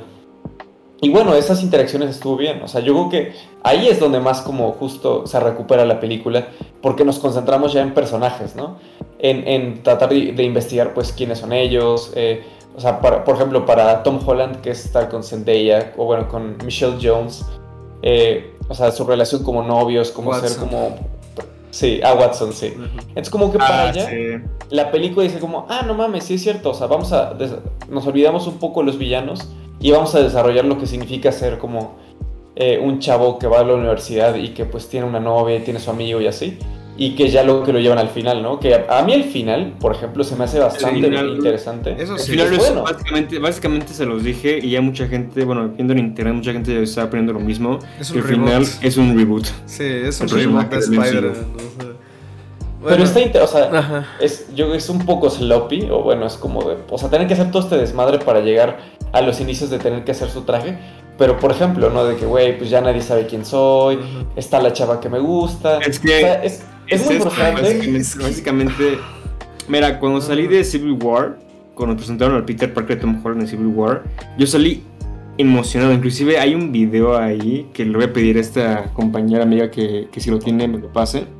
De que tal cual estoy de la sala de ver Civil War. Y, el- y aunque la película era de Capitán América, yo estoy emocionado por el futuro que se venía de Spider-Man. Entonces llega Homecoming. Y ya lo dijimos en el podcast anterior, nos destrozó el alma. Bueno, a mí ya Luis nos, nos destrozó el Ay, alma. ay, yo salí destrozado de esa película. O sea, dije, no, primero. Y aquí, The Force Awakens me, me mandó al infierno completamente. Y luego Homecoming dije, destrozaron a mi superhéroe favorito. Y luego, no, o sea, neta fue como madrazo tras madrazo. O sea, no, corro. Y aquí es como que dije, no sé si estar otra vez emocionado porque no sé qué, qué depara el futuro de Tom Holland. Puede que, puede, o sea, sí, ya nos establecieron que lo que, much- lo que yo, básicamente, bueno, que igual muchos podrían haber querido, de que sea de independiente, sea alguien ya con problemas adultos, o sea, económicos, de que tiene que ya está, ya está viviendo solo, tiene que pagar ya sus cosas, está trabajando y estudiando a la vez. Es como que, ok, ya se viene lo interesante y lo más humano de Peter Parker, ya se viene, ya se viene lo que más nos gusta y lo que más nos podemos identificar. Pero, número uno, ¿quién va a escribir la siguiente historia? Y número dos, ¿quién la va a dirigir? Porque eso, estos esas dos cosas dependen, básicamente, sí, de- dependen y, es, y, construyi- y construirán las siguientes películas de, de nuestro hombre araña. Sí, y te digo que también es un poco frustrante si lo piensas. Que muchas de las. O sea, sí se volvió más independiente. no, eh, bueno, Peter Parker al final. Y empezó a hacer su traje. Pero como que sí me pongo a pensar, güey, o sea, vi tres películas. Sí. Y al final de la tercera, güey, no importó nada. O sea, no importó No, nada. sí, mira, en teoría sí importó porque tuvo que pasar tres películas para que Bueno, aprendiera eso. Es como, oh. Eh. pero no se siente así, se siente como algo. O sea, digo, justamente fue Fede el que lo dijo, pero también como que hace rato estaba discutiendo con otros amigos, los españoles, que justamente fue de que, güey, o sea, o sea, la, trilogía de Homecoming empezó como un, ah, vamos a hacer Spider-Man, pero vamos a hacerlo de una manera que no lo han visto. Es como, güey, se tardaron tres películas en darse cuenta que nadie quería ver ese Spider-Man y rebotearlo para darnos lo que todos hemos querido desde el inicio, ¿sabes? Es como, güey, danos a Spider-Man, danos a Peter Parker, porque, güey, todavía me acuerdo, o sea, ya lo dije creo que en el podcast pasado, bueno, el de Spider-Man, ¿no? Que yo estaba viendo Homecoming con mi papá, la segunda vez que yo la vi, porque ya me había destrozado el corazón, y la segunda vez, bueno, ah, vamos a verla, ¿no? Y me acuerdo muy bien que en la escena, cuando sale Childish Gambino, que en teoría es Shocker, que bueno, otro tema, ¿no? Que se olvidaron que existe Shocker, se olvidaron que existe Scorpion. sí. Pero bueno, no vamos a mencionarlo. Bueno, ya lo mencionamos, pero vamos a olvidarlo. Cuando está Childish Gambino, que llega Spider-Man y le hace así en la mano, bueno, eh, lo estoy haciendo en video, que le, le, amarra la mano como al cofre del coche, ¿no? O no, ese no es el cofre, en la cajuela. Eh, se la, amarra la mano y trae activada. Ah, Glover, ¿no? Y trae activada, sí, Childish Gambino. Bueno, trae activada la voz como de eh, modo enemigo. Que es este, que es como, hey, detente ahí, no sé qué. Y es como, güey, ¿qué estás haciendo, no? Y justamente como que se, siente tan infantil. Y me acuerdo que mi papá volteó a verme y me dijo, hijo, qué mamada. O sea, o algo así me dijo, como de, este, este Spider-Man es un pendejo, algo así me dijo. No me acuerdo cómo me lo eh, dijo. Igual, ah, igual mi papá, con mi papá he visto, con mi papá he visto la mayoría, bueno, con mi papá no vi la de, de Amazing 2 y falta por ver, o sea, lo quiero llevar a ver la nueva de, de, de No Way Home. Pero básicamente cuando vimos la de No Homecoming, no, ni a la mitad, güey. Literalmente a los cinco minutos me dijo, ¿es el nuevo Peter Parker? Y yo sí. Estoy medio pendejo, ¿no? Y como que, ay, Y lo peor es que no cambia, porque en No Way Home, cuando, o sea, no los dejan entrar al MIT, y va con Doctor Strange y hacen todo ese desmadre y luego dije, oye, güey, ¿por qué no fuiste y, y fuiste a hablar con la directora? Sí, sí, sí, eh, se puede hacer, güey, o, sea, o sea, todos o sea, qué pendejo, qué güey tan sí, pendejo. Sí, güey, o sea, es, sí. Sí, pero bueno. También quería, bueno. Y, perdón, paréntesis, o sea, de nuevo, no estamos diciendo que, o sea, digo, obviamente Peter Parker sí tiene muchos problemas. O sea, hay veces donde, digo, es una, es una persona muy brillante, pero obviamente eso no quita que no deje hacer como cosas que no son las mejores decisiones. Pero eh, siento que en ningún momento de las otras películas se siente como, oye, o sea, no se siente como alguien infantil o alguien que es como, de nuevo, como tan alguien que haría como algo tan estúpido, ¿no? O sea, por ejemplo, en las originales es como, sí, o sea, Peter Parker es muy inteligente, pero no sé, quizá la regó porque, no sé, como que quizás se... Como que esos momentos que daba como que te identificabas con él, o yo me identificaba mucho con Tobey Maguire, no sé, que rescata a Mary Jane la primera vez que tiene los... Bueno, no la rescata, pero como que la, atrapa y, y, atrapa todas las cosas en el plato y se le queda viendo como tonto. Y es como, ah, eh, gracias, ¿no? Y es como, ay, obviamente, o sea, es como algo muy tonto, o sea, es como es dorky, pero no es tonto, ¿sabes? O sea, siento yo. O, o, por ejemplo, con The Amazing Spider-Man, con Andrew, ¿no? O sea que, bueno, no sé, como que no, tengo tan presente estas películas, ¿no? Pero Andrew, no, pero la última vez que las vi, lo acepté más como, como un Peter Parker, o sea, porque es como, pues sigue teniendo ese, esa interpretación, ¿no? De que es como, es un güey muy inteligente, está muy en su rollo. Pero siendo tímido con las niñas. Exacto, puede, puede, tener problemas interactuando con, con, personas, o sea... Y Tom Holland es como de, no solo eso, sino que lo hacen tonto, directamente lo hacen tonto. Es Pero es que también es muy curioso, porque, o sea, siento que también la magia de Peter Parker es... Pues es un, o sea, para mí, o sea, es, es un güey que realmente como que no es en sí guapo, es un güey que como que sí es como dorky, es como, es, torpe. Y la verdad es que, o sea, por ejemplo, Tom Holland es un güey que está mamado, que está guapo, que tiene mucha confianza. O sea, sí, yo creo que sí logra poner esa parte como ser tímido. No lo sé, chance como que ya también es como otras generaciones, que cambian las cosas. Eh, bueno, yo, bueno, a mí honestamente cuando mencionó a Tom Holland como el nuevo Peter Parker, ahí me dio igual.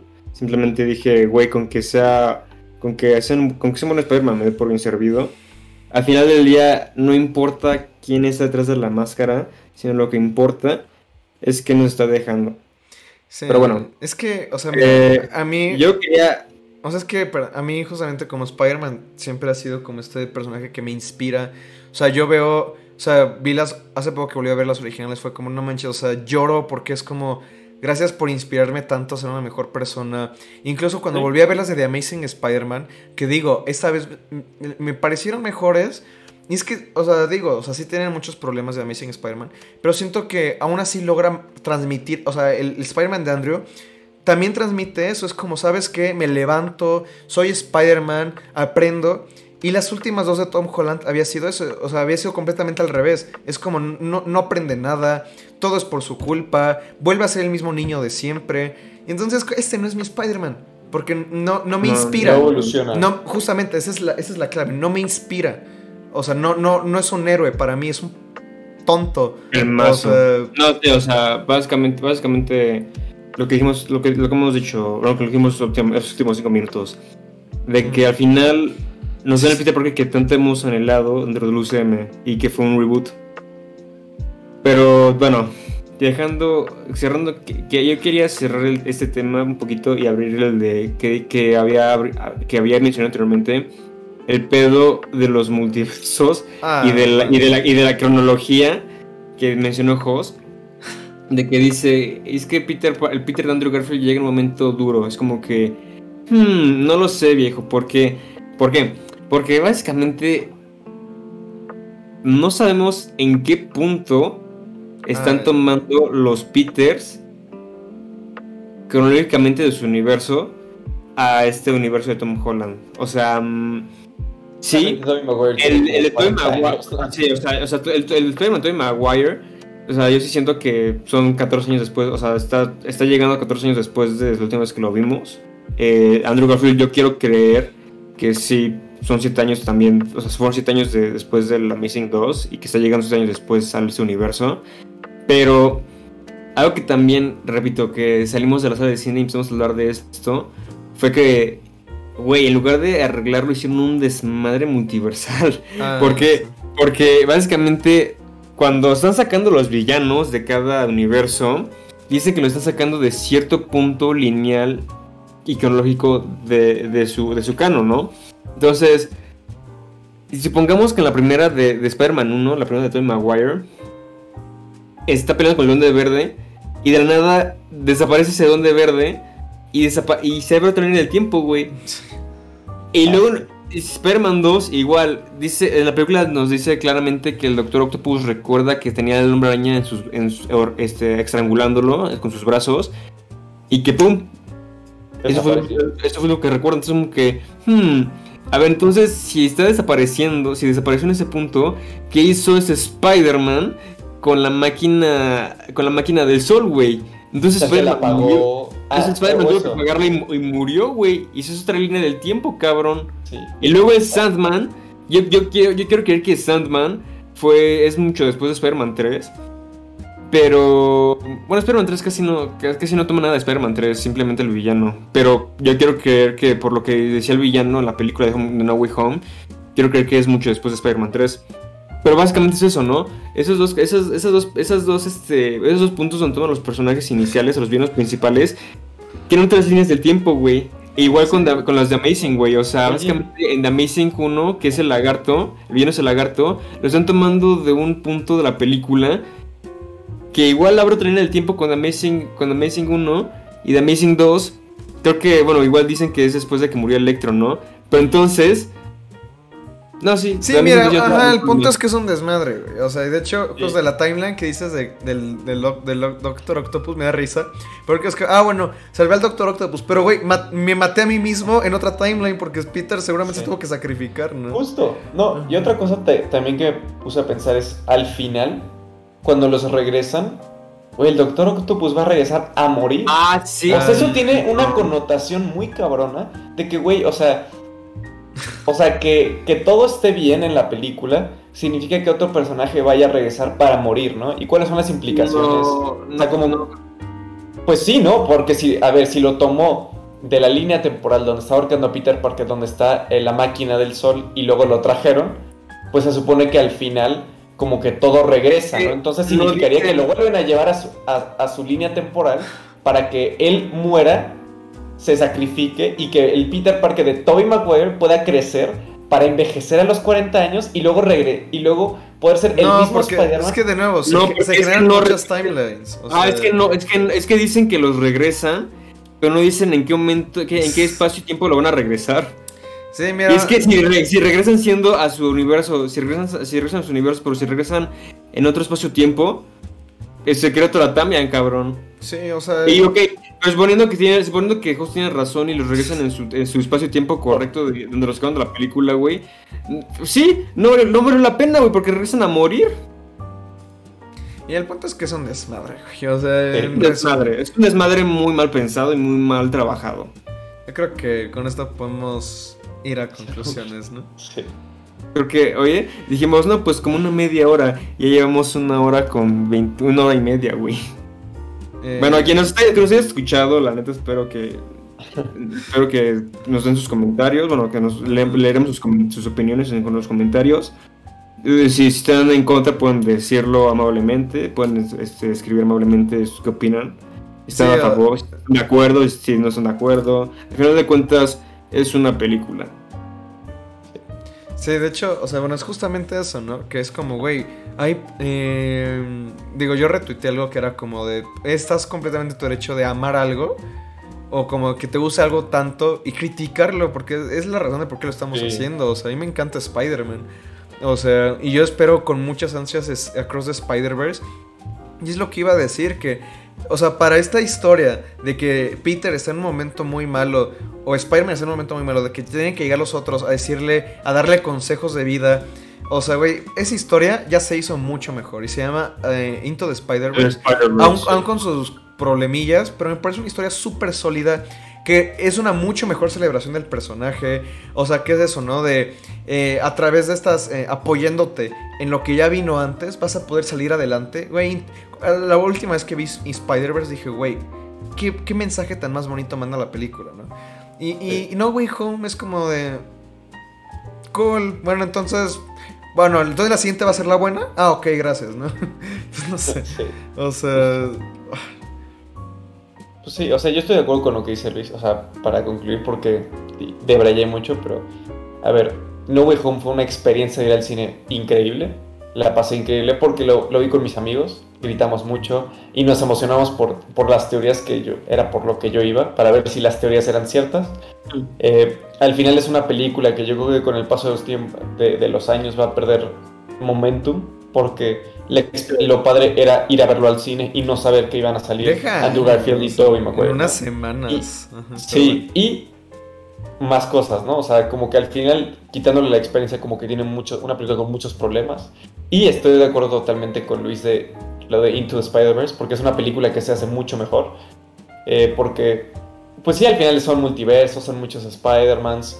Y pues al final la película se concentra en Miles Morales, ¿no? Y en lo que significa como para él ser, eh, aprender a ser Spider-Man, lo que significa además... Tiene yo creo que hasta mensajes mucho más profundos de qué significa ser hasta un chico afroamericano en Nueva York, que tu papá es un policía, eh, la parte, no sé, como que siento que hasta a mí como que resuena más el- ese contexto de universitario, porque siento que me rela- está mucho mejor des- desarrollado y aparte vienen los Spider-Mans, ¿no? Que son, están tan construidos que son como arquetipos, muy bien construidos, que con solo verlos los entiendes, ¿no? O sea, el Spider-Man Noir, el, desde el diseño, desde cómo habla, ya lo entiendes como personaje y no hay necesidad de...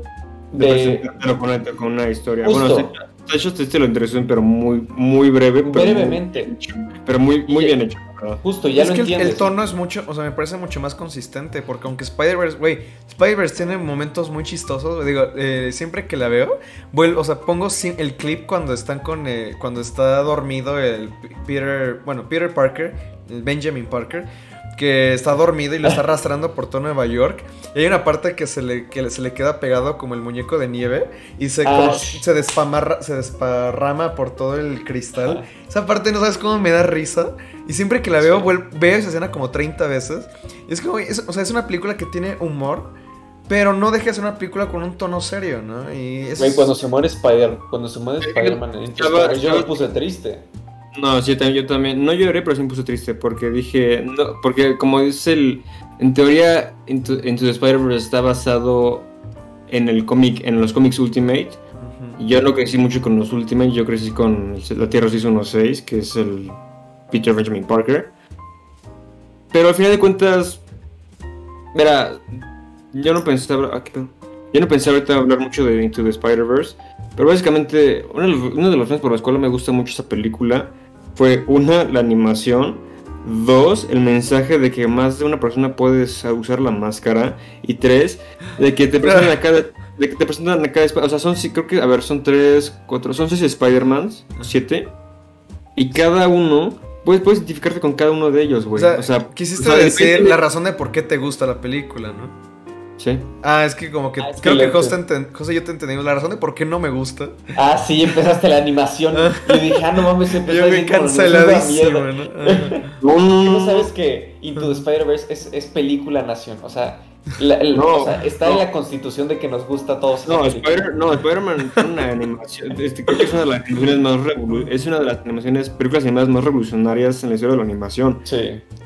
Pero justamente, te repito, la animación, el mensaje de que cualquiera más, más de una persona puede usar la máscara. Y tres, de que nos presentan a seis o siete, siete- distintos Spider-Mans. Y pues puedes relacionarte con cualquier uno de ellos. O sea, no, o sea, no tienes que ser Peter Parker. Puede ser Miles Morales, o puede ser Gwen Stacy, o puede ser Peter Parker Noir, o puede ser Spider-Ham, o puede ser Penny Parker.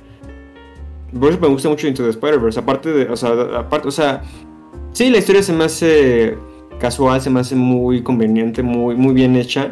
Pero son por, esas son las tres razones principales por las cuales Into the Spider-Verse es, es, mi segunda, es mi segunda favorita de Spider-Man. O sea, al final justo construye como tiene su protagonista.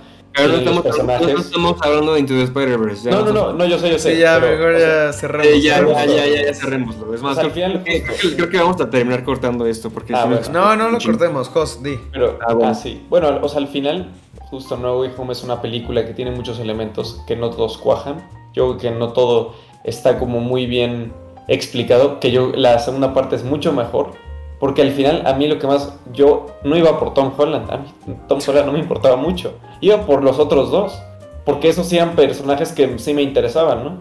Bueno, no sé si se acuerdan, acuerdan, pero cuando fuimos al estreno, este, antes de que empezara la película, este, nos aparece un, un mini, no teaser, pero así como un mini corto de Tom, un anuncio, de, más bien un anuncio de Tom Holland de 15 segundos que dice... Ah, sí. Hello, gu- hello, guys, thank you for watching Spider-Man No Way Home. Thank you for your for your for Support, your, no sé. your support, for helping me, for being Spider-Man, que no sé qué. Y yo, y yo grité, güey, yo no te vengo a ver a ti, cabrón, yo vengo a ver si, si salen los otros dos, güey.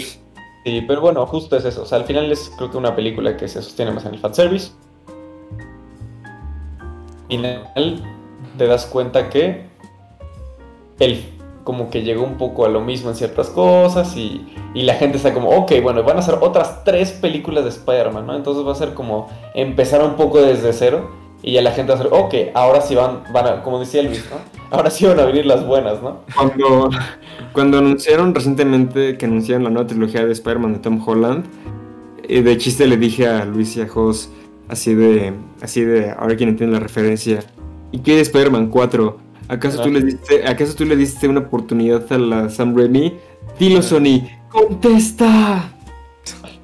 Sí, o sea, bueno, a mí honestamente, me, o sea, sí me... O sea, va a estar interesante ver Spider-Man 4 del MCU. Y, o sea, habían rumores de que chance hacían Spider-Man 4. Pero, güey, honestamente la que más me emociona ver, si es que Sí, sí, claro. la hacen, es The Amazing Spider-Man 3. O sea, ahora que volví a ver las de The Amazing, dije... La neta, aunque no son películas muy buenas, tienen fallos, me hubiera gustado ver la tercera. Pero bueno, ahora sí, ya, eh, vamos cerrando. Eh, creo que ya resumimos, así que ¿al- algo más que quieran agregar. ¿Qué espera? A ver, concluye en conclusión.